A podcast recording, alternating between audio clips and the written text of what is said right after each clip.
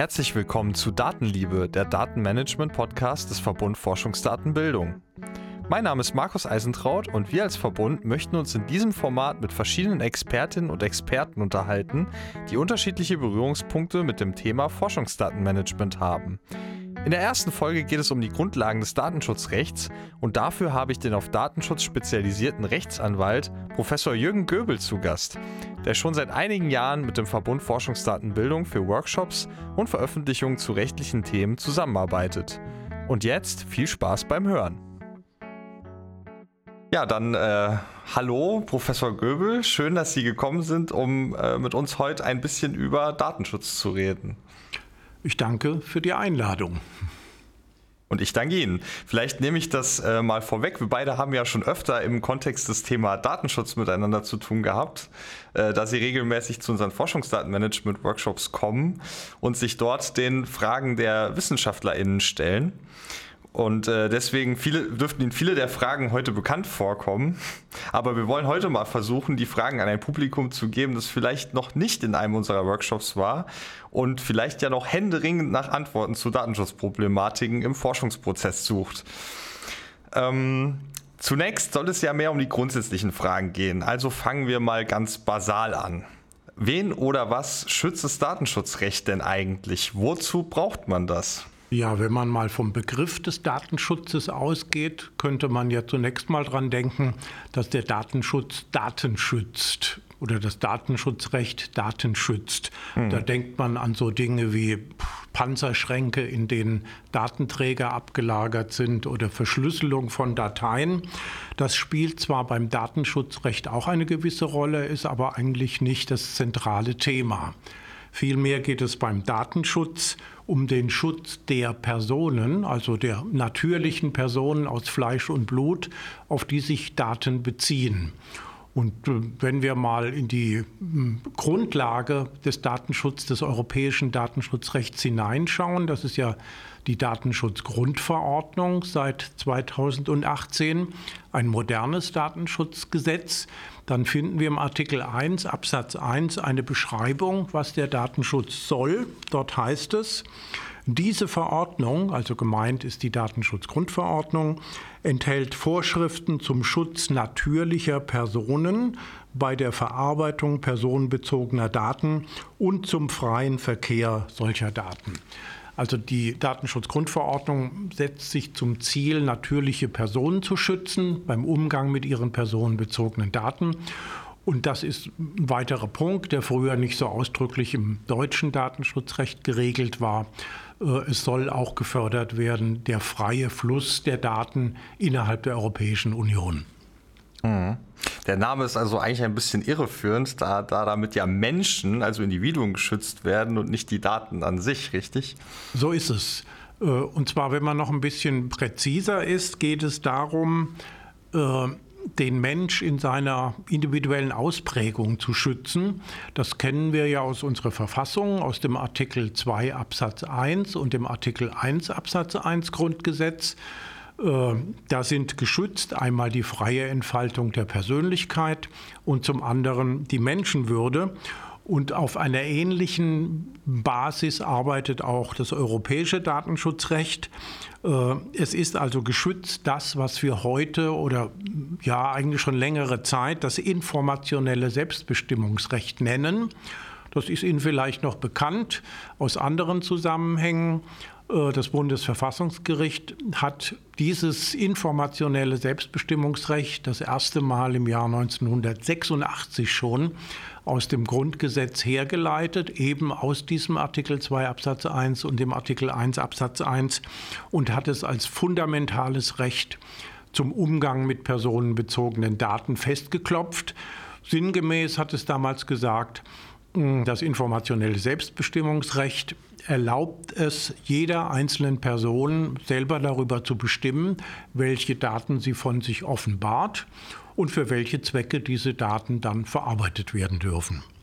Bis heute hat dieses informationelle Selbstbestimmungsrecht seine Bedeutung behalten und äh, immer wenn es um irgendwelche verfassungsrechtlichen Fragestellungen im Umgang mit personenbezogenen Daten geht, denken Sie beispielsweise an solche Geschichten wie hm, Zulässigkeit oder Unzulässigkeit des sogenannten Staatstrojaners oder die Vorratsdatenspeicherung bei den Telekommunikationseinrichtungen, Telekommunikationsunternehmen, ist immer wieder von diesem informationellen Selbstbestimmungsrecht die Rede, was eben nach der Rechtsprechung des Bundesverfassungsgerichts eine ganz, ganz hohe Bedeutung in unserer Rechtsordnung hat.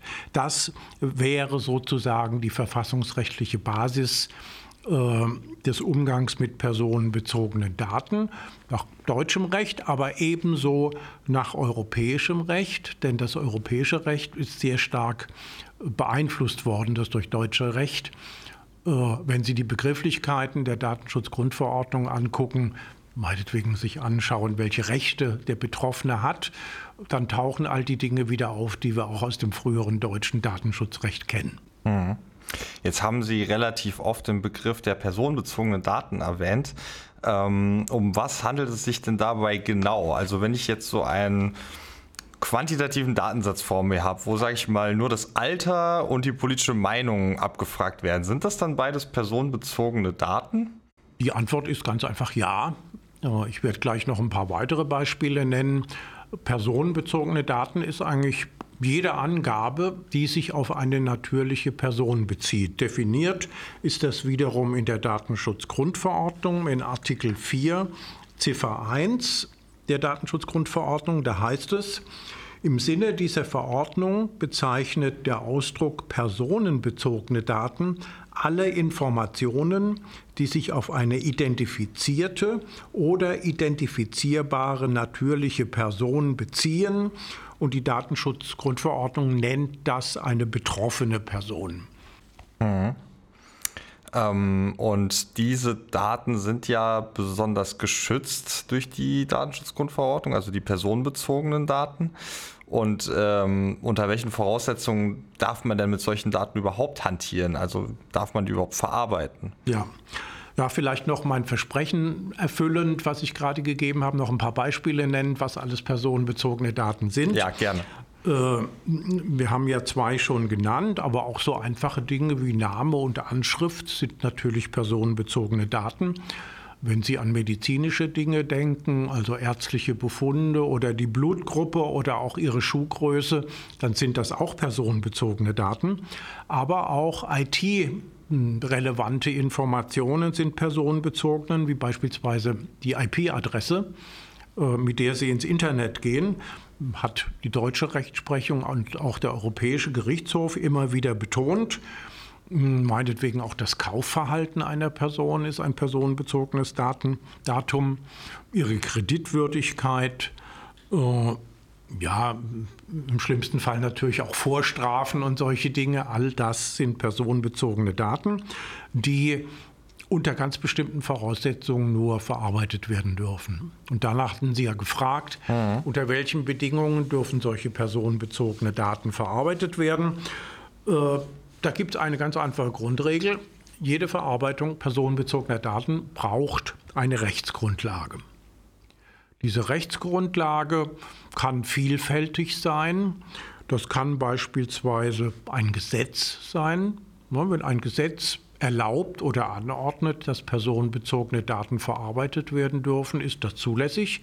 Denken Sie meinetwegen ans Meldegesetz, ne, wo drin steht, dass man sich, wenn man umgezogen ist, innerhalb einer bestimmten Frist anmelden muss, ummelden muss. Dann ist klar, dass Sie natürlich bei diesem Meldevorgang personenbezogene Daten von sich angeben müssen und die Meldebehörde die dann auch verarbeiten darf. Also da ist das klar im Gesetz geregelt. Andere Rechtsgrundlagen können auch Normen sein, die unterhalb des Gesetzes stehen. Denken Sie an Verordnungen. In letzter Zeit die Covid-Verordnung beispielsweise, auch da ging es ja zum Teil um die Verarbeitung personenbezogener Daten. Das wären Normen. Und auf der anderen Seite haben wir aber auch eine individuelle Rechtsgrundlage für die Verarbeitung personenbezogener Daten. Das ist die Einwilligung. Immer dann, wenn die Person, deren Daten Sie verarbeiten wollen, eingewilligt hat, also sagt, das darfst du machen, für welche Zwecke, das legen wir jetzt gemeinsam fest, dann dürfen die personenbezogenen Daten verarbeitet werden. Mhm. wenn man vielleicht zu dieser Frage auch noch mal in die Datenschutzgrundverordnung hineinschaut, die regelt ganz zentral im Artikel 6 Absatz 1 in welchen Fällen eine Verarbeitung personenbezogener Daten zulässig ist. Ich will also jetzt nicht die ganze Vorschrift vorlesen, das würde ein bisschen zu lange dauern, aber vielleicht so ein paar Beispiele. Artikel 6 Absatz 1 Buchstabe A. Die betroffene Person hat ihre Einwilligung zu der Verarbeitung der sie betreffenden personenbezogenen Daten gegeben. Das ist die Einwilligung, dann darf man personenbezogene Daten verarbeiten.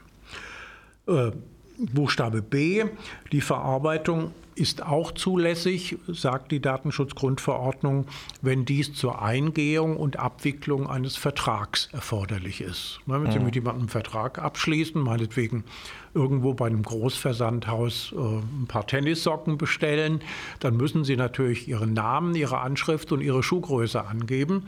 Und das sind dann personenbezogene Daten, die auf der Grundlage dieses Vertrags verarbeitet werden dürfen. Dann gibt es noch ein paar weitere Fälle.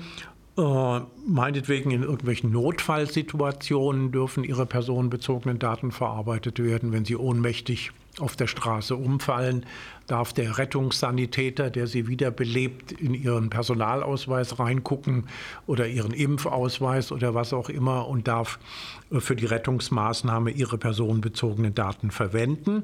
Das ist ja in dem Fall dann auch in meinem Interesse, wenn so meine Daten genutzt werden. Ja. Lebenswichtig sein kann. Und den Buchstaben F sollten wir vielleicht noch erwähnen, Artikel 6 Absatz 1 Buchstabe F. Die Verarbeitung personenbezogener Daten ist zulässig zur Wahrung der berechtigten Interessen des Verantwortlichen oder eines Dritten, sofern nicht die Interessen oder Grundrechte und Grundfreiheiten der betroffenen Person, die den Schutz personenbezogener Daten erfordern, überwiegen. Das ist so eine, hm, ja, so eine Art Generalklausel, so nach dem Motto, da wird eine Interessenabwägung zwischen den Interessen und rechtlichen Positionen desjenigen gemacht, um dessen Daten es geht, auf der einen Seite, und auf der anderen Seite die Interessen und Rechtsposition desjenigen, der die Daten verarbeiten will, was zum Beispiel auch ein Forscher sein kann. Mhm. Aber der braucht ja dann schon einen guten Grund, um damit sein Interesse überwiegt, gegen mein Interesse meine Daten zu schützen, richtig? Das ist richtig. Darauf werden wir sicherlich später nochmal zurückkommen, wenn wir uns mit den speziellen Fragen des Umgangs mit personenbezogenen Daten in der Forschung beschäftigen. Mhm.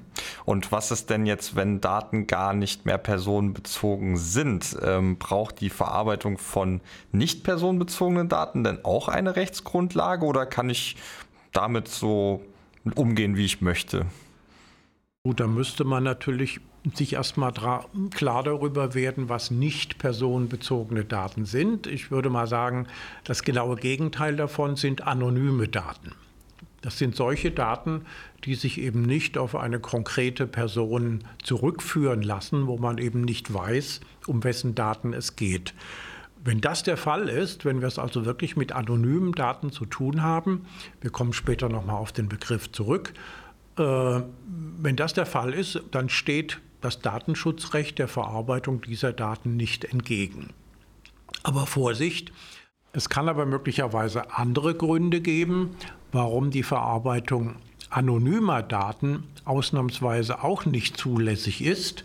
Zum Beispiel ja, wenn wir an den Bereich der Forschung denken, an den Bereich der pädagogischen Forschung, äh, es steht in einer schulrechtlichen Genehmigung äh, drin, dass eben auch anonyme Daten nicht über einen bestimmten Zweck hinaus, über eine bestimmte Studie hinaus verarbeitet werden dürfen, dann könnte möglicherweise diese Genehmigung der Schulbehörde, die in bestimmten Fällen erforderlich ist, auch der Verarbeitung anonymer Daten entgegenstehen. Also so ganz frei ist man mit anderen Worten bei der Verarbeitung anonymer Daten nicht. Datenschutzrechtlich ist es aber unproblematisch. Mhm. Also wir müssen immer schauen, ähm, ob wir personenbezogene Daten haben oder eben nicht. Und im Zweifel kann es auch sein, dass wir bei den nicht personenbezogenen Daten ähm, ja, Rechtsgrundlagen haben, die uns das jetzt verbieten. Und ähm, ja, Sie haben ja eben öfter den Begriff der Einwilligung genannt. Äh, ich glaube, auf den sollten wir mal kurz eingehen. Ähm, also die Einwilligung kann ja eine Rechtsgrundlage dafür sein, eben personenbezogene Daten zu erheben. Und ähm, was heißt das denn konkret mit der Einwilligung? Also reicht es aus, wenn ich jetzt auf meinen Fragebogen schreibe, äh, im Sinne, ja, mit dem Ausfüllen des Fragebogens willigen Sie automatisch ein, dass Ihre Antworten für Forschungszwecke gespeichert werden dürfen. So, wenn ich das auf meinen Fragebogen draufschreibe, reicht es dann aus. Das ist ja dann eine Einwilligung quasi. Könnte man dran denken, aber das Datenschutzrecht stellt doch strengere Anforderungen an eine wirksame Einwilligung, die im Übrigen in Artikel 7 der Datenschutzgrundverordnung näher geregelt ist. Damit Sie eine Einwilligung erteilen können als betroffene Person, deren Daten verarbeitet werden sollen, müssen Sie vorher erst mal informiert werden.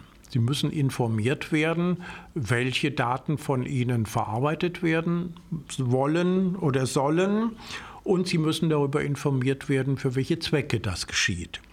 Deswegen spricht man auch bei der Einwilligung von einem Informed Consent, also von, einem Info, von einer informierten Einwilligung und nicht nur von einem Consent oder einer einfachen Einwilligung. Und ganz wichtig bei der Einwilligung ist die Freiwilligkeit. Sie dürfen nicht durch Zwang beispielsweise zur Herausgabe ihrer Informationen hm, veranlasst werden. Sie dürfen auch nicht durch übermäßige wirtschaftliche Vorteile gewissermaßen dazu gedrängt werden, personenbezogene Daten abzugeben. Wir wissen alle, dass im täglichen Leben das reine Theorie ist. Äh, wenn Sie an das Bestellen von irgendwelchen Dingen im Internet denken, wo alle möglichen Daten von Ihnen abgefragt werden, äh, da haben sie oft gar nicht die Wahl äh, zu sagen, dieses Datum gebe ich preis und jenes nicht. Das wird einfach abgefragt. Da steht dann immer so ein schönes Kreuzchen in dem jeweiligen Feld oder Sternchen. Das heißt obligatorisch. Und wenn Sie das nicht ausfüllen, obwohl Sie es gar nicht wollen, Ihre Handynummer oder Ihre E-Mail-Adresse oder was auch immer, dann können Sie mit dem betreffenden Vertragspartner keinen Vertrag abschließen. Aber eigentlich korrekt ist das nicht. Mhm. Da sollten wir als Wissenschaftler gewissermaßen die wirtschaftliche Macht gegenüber der rechtlichen Theorie. Mhm. Da sollten wir als Wissenschaftlerinnen und Wissenschaftler ja auch vielleicht etwas anders vorgehen, als Sie es gerade beschrieben haben. Da kann ich Ihnen nur zustimmen. Ja. Aber zur Einwilligung gehört noch ein bisschen mehr dazu. Also Sie müssen vorher informiert werden über das, was mit Ihren Daten passieren soll. Sie müssen freiwillig die Einwilligung erteilt haben. Und äh, Ihre Einwilligung und damit auch die Verarbeitung der personenbezogenen Daten muss sich auf einen bestimmten konkreten Zweck beziehen.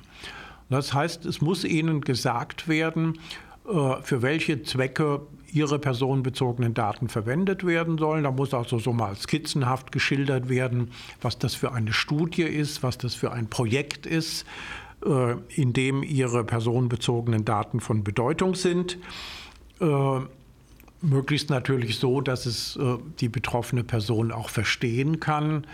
Also diese Information sollte so umgangssprachlich wie möglich sein. Ich habe auch gerade in der pädagogischen Forschung schon hm, Informationen, Einwilligungserklärungen gesehen, die in umgangssprachlicher Form abgefasst waren, die sogar schon in, in Comicform abgefasst äh, waren, wenn es um Kinder geht, die einwilligen sollen.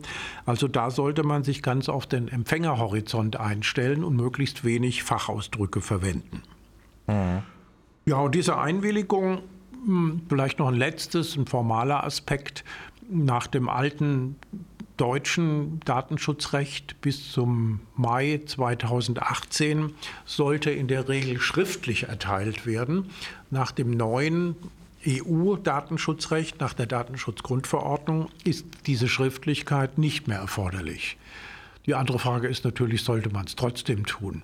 Nur gerade wenn Sie eine Einwilligung haben wollen für ein wissenschaftliches Projekt, für eine Studie, dann sollten Sie schon sich diese Einwilligung in Schriftform erteilen lassen, damit im Streitfall Sie auch im Notfall was in der Hand haben, mit dem Sie belegen können, dass eben eine wirksame Einwilligung erteilt worden ist. Also gesetzlich ist die schriftliche Einwilligung nicht vorgeschrieben, aber empfehlenswert ist sie schon. Ist aber, wenn ich da kurz einhaken darf, ist aber ja nicht bei allen Befragungsformen wirklich gut machbar, oder? Also bei einer Telefonumfrage wird das schwierig mit der schriftlichen Einwilligung. Das ist richtig. Äh, da könnte man sich natürlich andere Methoden überlegen, wie derjenige, der jemand anderen am Telefon befragt, diese Einwilligung dokumentiert durch eine Notiz oder ja, vielleicht auch durch Mitschneiden der Kommunikation. Wobei, wenn man das machen will, muss man natürlich vorher den Gesprächspartner wieder fragen, ob man das darf. Mhm. Ne, also ganz so streng ist, wie gesagt, die Empfehlung nicht, dass man die Einwilligung in Schriftform einholen sollte. Äh, in bestimmten Situationen wird es wohl auch auf andere Art und Weise gehen. Mhm. Aber das kennt man ja auch von manchen Anrufen. Also ich kenne das auf jeden Fall, dass, äh, dass gesagt wird, ähm, ja, sind Sie damit einverstanden, dass das jetzt aufgezeichnet wird, dann können Sie jetzt die Eins drücken und dann geht es erst los. Sowas kann man sich ja vorstellen. Ja, vielleicht. genau so ist es, ja. Ähm, jetzt wurde eben dieses, ähm, ja, die Zweckbindung äh, von Ihnen beschrieben oder erwähnt. Ähm, also es ist relativ einleuchtend, wenn wir Daten erheben wollen als äh, Wissenschaftlerinnen und Wissenschaftler, dann binden wir die natürlich an einen Zweck, äh, den wir dann auch in der Einwilligung formulieren.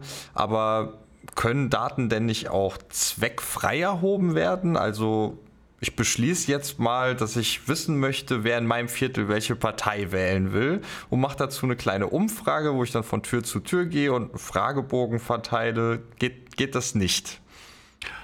Also man unterscheidet bei der Einwilligung oder beim Zweck der Verarbeitung personenbezogenen Daten zwischen drei Varianten. Die erste Variante ist ein ganz enger, konkreter Zweck, den man angibt und äh, in den dann die betroffene Person einwilligt, dass dafür ihre personenbezogenen Daten verarbeitet werden dürfen.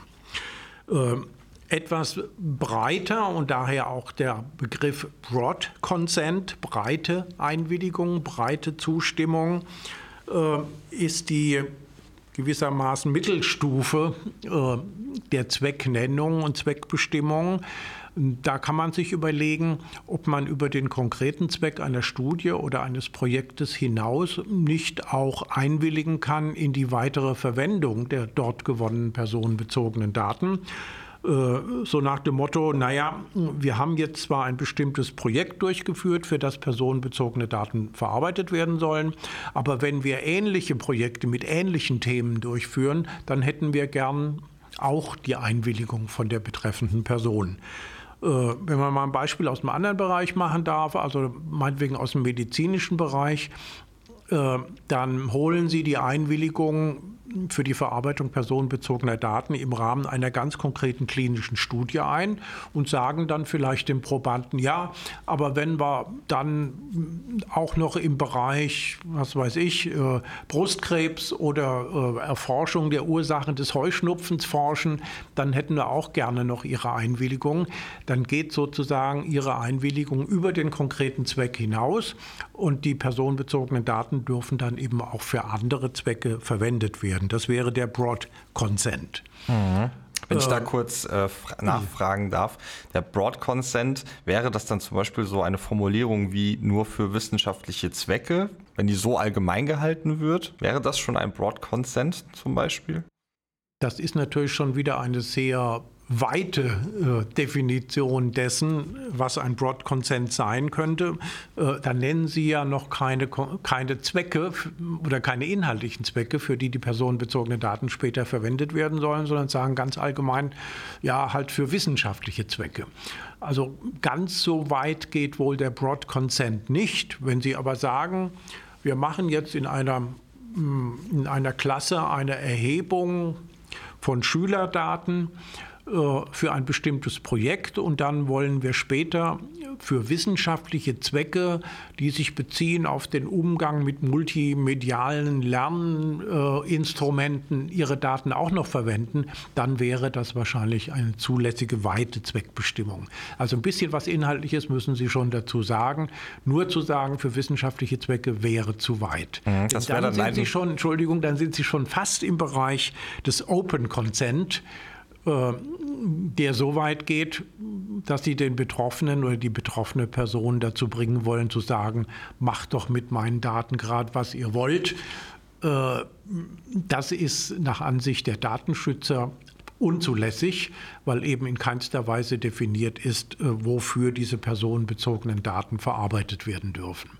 Allerdings, das muss ich anfügen, es gibt Stimmen, die sagen oder die die Meinung vertreten, warum soll nicht auch eine betroffene Person sagen, ich gebe von mir personenbezogene Daten preis und bin mit jedweder Verwendung einverstanden.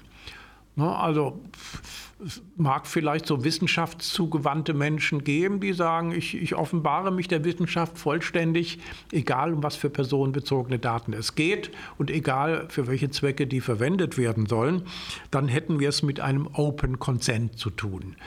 Äh, dem stehen die Datenschützer natürlich sehr kritisch gegenüber, weil in keinster Weise definiert wird, wie diese personenbezogenen Daten verwendet werden sollen. Mhm, also ich kann, das ist ja ein interessanter Punkt, also ich kann selbst nicht einfach bestimmen, ich will jetzt alles von mir preisgeben und äh, unterschreibe das hiermit und das ist jetzt mein Open Consent. Das geht nicht einfach so laut Sicht der Datenschützer. Da ist nach Ansicht zumindest relativ strenger Datenschützer für die betroffene Person keine Dispositionsbefugnis gegeben nach der verfassungsrechtlichen Ordnung, die es ihm erlauben würde, so offen zu sein und so äh, ja, äh, sich so zu offenbaren, äh, ohne dass er dann noch irgendwelche Einwirkungsmöglichkeiten auf seine Daten hat. Ich will jetzt keinen Vergleich ziehen, keinen direkten Vergleich ziehen, aber wenn man sich die Rechtsprechung, die jüngere, jüngste Rechtsprechung des Bundesverfassungsgerichts zur Selbsttötung anschaut, da hat ja das Gericht gesagt, äh, eigentlich sollte jeder Mensch das Recht darüber haben, zu befinden, frei darüber zu befinden, ob er weiterleben will oder nicht. Und äh, das könnte natürlich ein verfassungsdogmatischer Ansatz sein, zu sagen, ja gut, äh, wenn ich schon die freie Dispositionsbefugnis über mein Leben habe, nach der Rechtsprechung des Bundesverfassungsgerichts, müsste ich sie eigentlich erst recht für meine personenbezogenen Daten haben. Aber das ist nur ein bisschen in die Zukunft gedacht und sicherlich im Moment nicht die herrschende Meinung unter den Juristen. Mhm. Aber spannend äh, kann man durchaus ja beobachten, wie sich die Diskussion weiterentwickelt. Hm, jetzt haben wir viel über die Einwilligungserklärung gesprochen. Ich habe dazu noch eine ähm, Frage und zwar ähm, sollte man die Einwilligungserklärung selber denn verwahren und wenn ja, wie lange? Ähm, ein Leben lang oder und in welcher Form sollte man die verwahren? Und wenn man jetzt zum Beispiel an äh, Online-Erhebungen denkt, wo am Anfang äh, dann, ne, da, da ist es dann mit der schriftlichen Form nicht so weit her. Da klicken die Leute dann an, dass sie sich, äh, dass sie einverstanden sind, dass sie an der Umfrage teilnehmen. Ja, wie sieht es dann da aus? Also muss ich das verwahren? Wie, wie kann ich das verwahren, wenn es zum Beispiel auch nur online ist und so weiter? Ja, als Jurist und als beratender Rechtsanwalt muss ich natürlich jedem, der personenbezogene Daten verarbeitet, empfehlen, den sichersten Weg zu gehen. Äh, meines Wissens gab es bisher im pädagogischen Bereich so gut wie noch keinen Fall, der Gerichte äh, bemüht hätte, um über die Wirksamkeit einer Einwilligung zu befinden. Im medizinischen Bereich ist das ein bisschen anders. Da gab es auch durchaus schon gerichtliche Auseinandersetzungen. Aber wenn Sie mal daran denken, dass das vielleicht auch bei Daten, die für die pädagogische Forschung verwendet werden sollen, der Fall sein könnte, dann empfiehlt es sich schon, diese Einwilligungserklärung, egal ob die jetzt auf Papier erfolgt sind oder in elektronischer Form, äh, zu speichern, also aufzubewahren und so lange auch zu verwahren, äh, bis die entsprechenden personenbezogenen Daten irgendwann mal nicht mehr gebraucht werden oder gelöscht werden. Denn es könnte ja durchaus sein, dass Sie in einer gerichtlichen Auseinandersetzung mal ein Beweismittel brauchen, mit dem Sie belegen können, dass Sie von der betroffenen Person eine Einwilligung eingeholt haben. Und am besten wäre es wohl, wenn die Stelle, die die personenbezogenen Daten aufbewahrt, das könnte zum Beispiel ein Forschungsdatenzentrum sein, wenn dort auch die entsprechenden Einwilligungserklärungen verfügbar wären, sodass man eben beides zusammen dann auch entsprechenden Nutzern zur Verfügung stellen kann. Das wäre meine Empfehlung, äh, die aber, wie gesagt, jetzt nicht begründet ist durch, durch ähm, die Befürchtung, dass es jetzt massenhafte Streitereien gibt. Die gibt es nicht.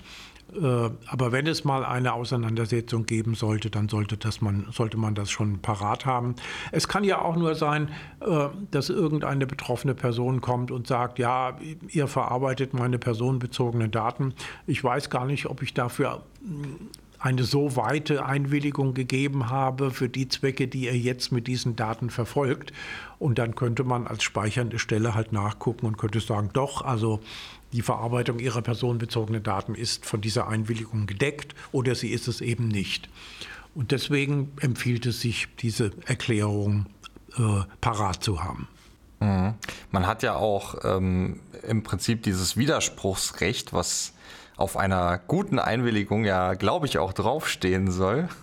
Ähm, was hat es denn damit auf sich? Gilt es, gilt es ein Leben lang, dass ich äh, sagen kann, nee, ich möchte jetzt nicht mehr Teil dieser Daten sein, äh, Teil dieser Befragung, also die Daten, die durch die Befragung entstanden sind von mir, die möchte ich da nicht mehr liegen haben. Kann ich das immer machen? Ja, da muss man genau hinschauen. Es gibt nämlich einerseits das sogenannte Widerspruchsrecht gegen die Verarbeitung personenbezogener Daten. Das ist geregelt im Artikel 21 der Datenschutzgrundverordnung. Und es gibt ein Widerrufsrecht, das ist geregelt im Artikel 7 Absatz 3 der Datenschutzgrundverordnung. Das Widerspruchsrecht bedeutet nur, ich widerspreche der Verarbeitung meiner personenbezogenen Daten. Das kennen Sie vielleicht auch so aus Online-Geschäften, äh, wenn Sie im Internet irgendetwas bestellen dann mm, sollen Sie eine Erklärung abgeben, ob Ihre personenbezogenen Daten aus dem Bestellvertrag auch für Werbezwecke verwendet werden dürfen. Und wenn Sie dann sagen, nein, dem widerspreche ich, dann machen Sie von Ihrem Widerspruchsrecht nach Artikel 21 Datenschutzrecht Gebrauch. Wenn Sie in die Verarbeitung Ihrer personenbezogenen Daten einmal eingewilligt haben, dann ist dafür ja eigentlich die rechtliche Grundlage für die weitere Verarbeitung ihrer personenbezogenen Daten gegeben. Äh, dann haben Sie aber als betroffene Person die Möglichkeit, später mal, wenn Sie sich anders überlegt haben und mit der weiteren Verarbeitung Ihrer personenbezogenen Daten nicht einverstanden sind, äh, zu widerrufen. Das ist das Widerrufsrecht. Das heißt also, personenbezogene Daten, die einmal auf der Grundlage einer Einwilligung gespeichert wurden, die dürfen ja dann verarbeitet werden, wie wir gehört haben. Wenn sich der Betroffene, wenn sich die betroffene Person das irgendwann mal anders überlegt, dann kann sie sagen, jetzt, ab jetzt möchte ich das nicht mehr. Und dann widerruft sie diese Einwilligung und ab dem Zeitpunkt äh, wäre dann die weitere Verarbeitung der personenbezogenen Daten nicht mehr zulässig. Solange Sie also personenbezogene Daten speichern und das auf der Einwilligung der betroffenen Person beruht, solange besteht auch diese Möglichkeit zum Widerruf. Mhm. Und was Wobei, ist, wenn, wenn ich das noch anfügen darf, Entschuldigung, wenn ich das noch anfügen darf, äh, wenn Sie jetzt personenbezogene Daten von meinetwegen Teilnehmern einer Studie gespeichert haben und dann kommt ein Teilnehmer und sagt, jetzt will ich aber widerrufen, dann ist das ja vielleicht für die Vollständigkeit und Konsistenz Ihrer Daten etwas unschön. Wenn dann mehrere kommen, werden Ihre Daten immer lückenhafter.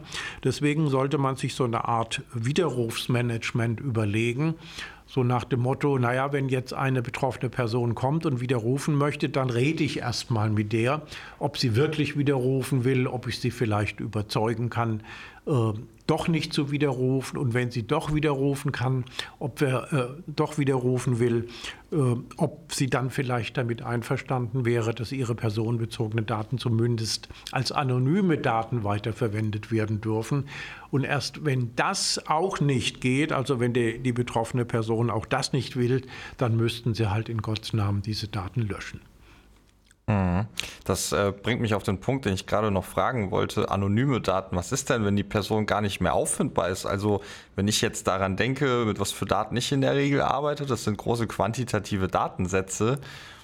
die sind, ähm, ja, da sind viele Befragte drin. Also wie, was ist denn, wenn man diese Person da eigentlich gar nicht mehr finden könnte? Also wenn die, die Daten, die Sie gespeichert haben, gar nicht mehr personenbezogen sind, sondern wirklich anonyme Daten sind, dann gibt es natürlich auch die Rechte nach dem Datenschutzrecht nicht mehr. Dann gibt es auch kein Widerrufsrecht mehr. Wenn es Ihnen nur Mühe macht, die konkrete Person zu ermitteln, dann haben wir es wahrscheinlich nicht mit anonymen Daten zu tun, sondern dann ist es nur ein Problem für Sie, die Person zu ermitteln und daraus die entsprechenden Schlüsse zu ziehen. Für die Forschung, äh, die genießt gewisse Privilegien und die könnte sich im konkreten Fall darauf berufen, dass die Ermittlung der konkreten Person zu aufwendig ist und wäre dann nicht verpflichtet, diesen Widerruf zu vollziehen. Mhm. Das ist ja eine interessante Info, weil viele Menschen in unseren Workshops tatsächlich mit dieser Sorge auch äh, kommen oder uns sagen, ja, oh Gott, was passiert denn, wenn da jetzt äh, Menschen im Nachhinein kommen? Aber das ist ja interessant zu hören, dass wir dann eventuell als äh, Forscherinnen und Forscher da auch ein bisschen, ähm, ja, ein paar Privilegien haben, die vielleicht andere nicht haben, um eben nicht jeden Aufwand leisten zu müssen. Wir werden darauf nochmal zurückkommen. Es gibt noch so ein paar andere Erleichterungen, die der Forscher gegenüber dem in Anführungszeichen normalen Verarbeiter personenbezogener Daten hat. Aber wie gesagt, dazu zu einem späteren Zeitpunkt. Dann möchte ich für die heutige Folge noch eine letzte Frage stellen. Ähm, wer kontrolliert denn im Zweifel die Einhaltung des Datenschutzrechts? Gibt es da eine höhere Instanz, die mir als Forscherin oder Forscher über die Schulter schaut?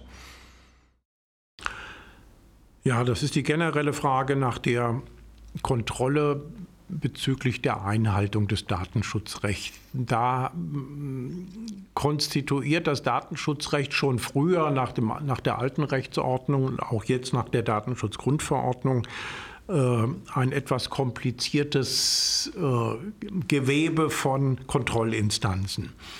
Die erste Kontrollinstanz, die die Verarbeitung ihrer personenbezogenen Daten ja irgendwo in der Hand halten kann und auch kontrollieren kann, ist natürlich die betroffene Person selber.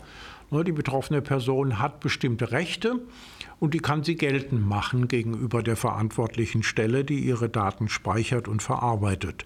Also beispielsweise Auskunft verlangen, welche personenbezogenen Daten gespeichert sind, wenn Daten falsch sind, Berichtigung verlangen äh, und ähnliches mehr. Wir werden uns den Rechten später in einer späteren Folge nochmal zuwenden. Also der Betroffene ist selber auch äh, in der Lage, die Verarbeitung seiner personenbezogenen Daten zu kontrollieren. Darüber hinaus ist äh, jede Stelle, die personenbezogene Daten verarbeitet, je nachdem, was für Daten sie verarbeitet und wie groß sie ist, dazu verpflichtet, einen sogenannten internen Datenschutzbeauftragten zu bestellen. Bei Betrieben, also bei Unternehmen, wäre das ein betrieblicher Datenschutzbeauftragter. Bei öffentlichen Stellen, bei Behörden wäre das ein behördlicher Datenschutzbeauftragter. Der ist also in der speichernden Stelle und verarbeitenden Stelle selber angesiedelt und hat bestimmte Aufgaben, unter anderem eben die Ordnungsmäßigkeit im eigenen Haus zu kontrollieren. An den kann man sich beispielsweise auch wenden. Dann gibt es für alle Bereiche, sowohl für den gewerblichen Bereich als auch für den öffentlichen Bereich, unabhängige Aufsichtsbehörden. Ähm, die sind sicherlich bekannt. Äh, jeder hat schon mal was vom Bundesdatenschutzbeauftragten und von den Landesdatenschutzbeauftragten gehört. Äh, das sind die unabhängigen Aufsichtsbehörden, die für die Kontrolle der Verarbeitung personenbezogener Daten im jeweiligen Land bzw. im Bund zuständig sind. Da gibt es eine fein ausziselierte Kompetenzverteilung, wer wofür zuständig ist. Das möchte ich hier aber nicht weiter ausführen. Wer auch die Ordnungsmäßigkeit der Verarbeitung personenbezogener Daten kontrollieren kann, beziehungsweise wenn er angerufen wird, auch muss, sind die Gerichte. Nur wenn es wirklich zu einer gerichtlichen Auseinandersetzung kommt, ob Daten datenschutzkonform verarbeitet werden oder nicht, dann kann man eben auch sich an ein Gericht wenden und kann das dort klären lassen. Wobei Sie wissen, es gibt viele Gerichte. Es gibt Zivilgerichte, es gibt Strafgerichte, es gibt Verwaltungsgerichte, es gibt Arbeitsgerichte. Und jedes Gericht ist im Rahmen seiner fachlichen Zuständigkeit auch für die Entscheidung in datenschutzrechtlichen Fragen zuständig. Nur wenn Sie also jetzt meinetwegen äh, im Arbeitsverhältnis Probleme haben, dass Ihr Arbeitgeber möglicherweise personenbezogene Daten von Ihnen verarbeitet, was er nicht sollte, die ihn nichts angehen, dann müssten sie sich ans Arbeitsgericht wenden. Oder wenn sich jetzt Eltern fragen, ob die personenbezogenen Daten ihrer Schüler in der Schule ordnungsgemäß verarbeitet wurden, dann, Sie wissen es vielleicht, haben wir es ja mit einem öffentlich-rechtlichen Ausbildungsverhältnis, jedenfalls in den meisten Fällen zu tun. Dann müsste man sich an die Verwaltungsgerichte wenden und die würden darüber befinden, ob die Verarbeitung der personenbezogenen Daten korrekt war oder nicht. Und so tut das jedes Gericht im Rahmen seiner fachlichen Zuständigkeit.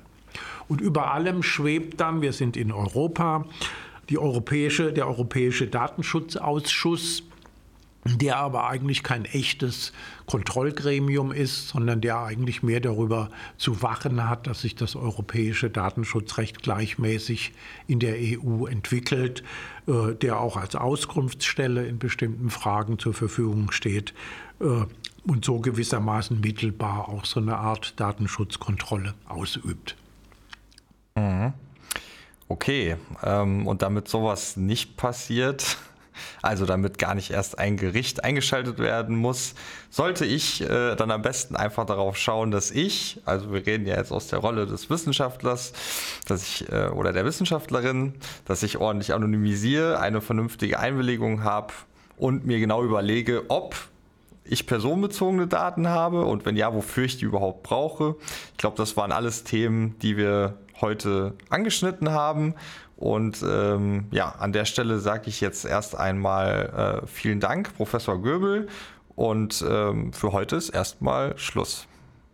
Ja, vielen Dank. Ich hoffe, ich konnte ein paar der grundlegenden Fragen, die die Zuhörer haben, klären und freue mich schon auf den nächsten Teil unseres Podcasts.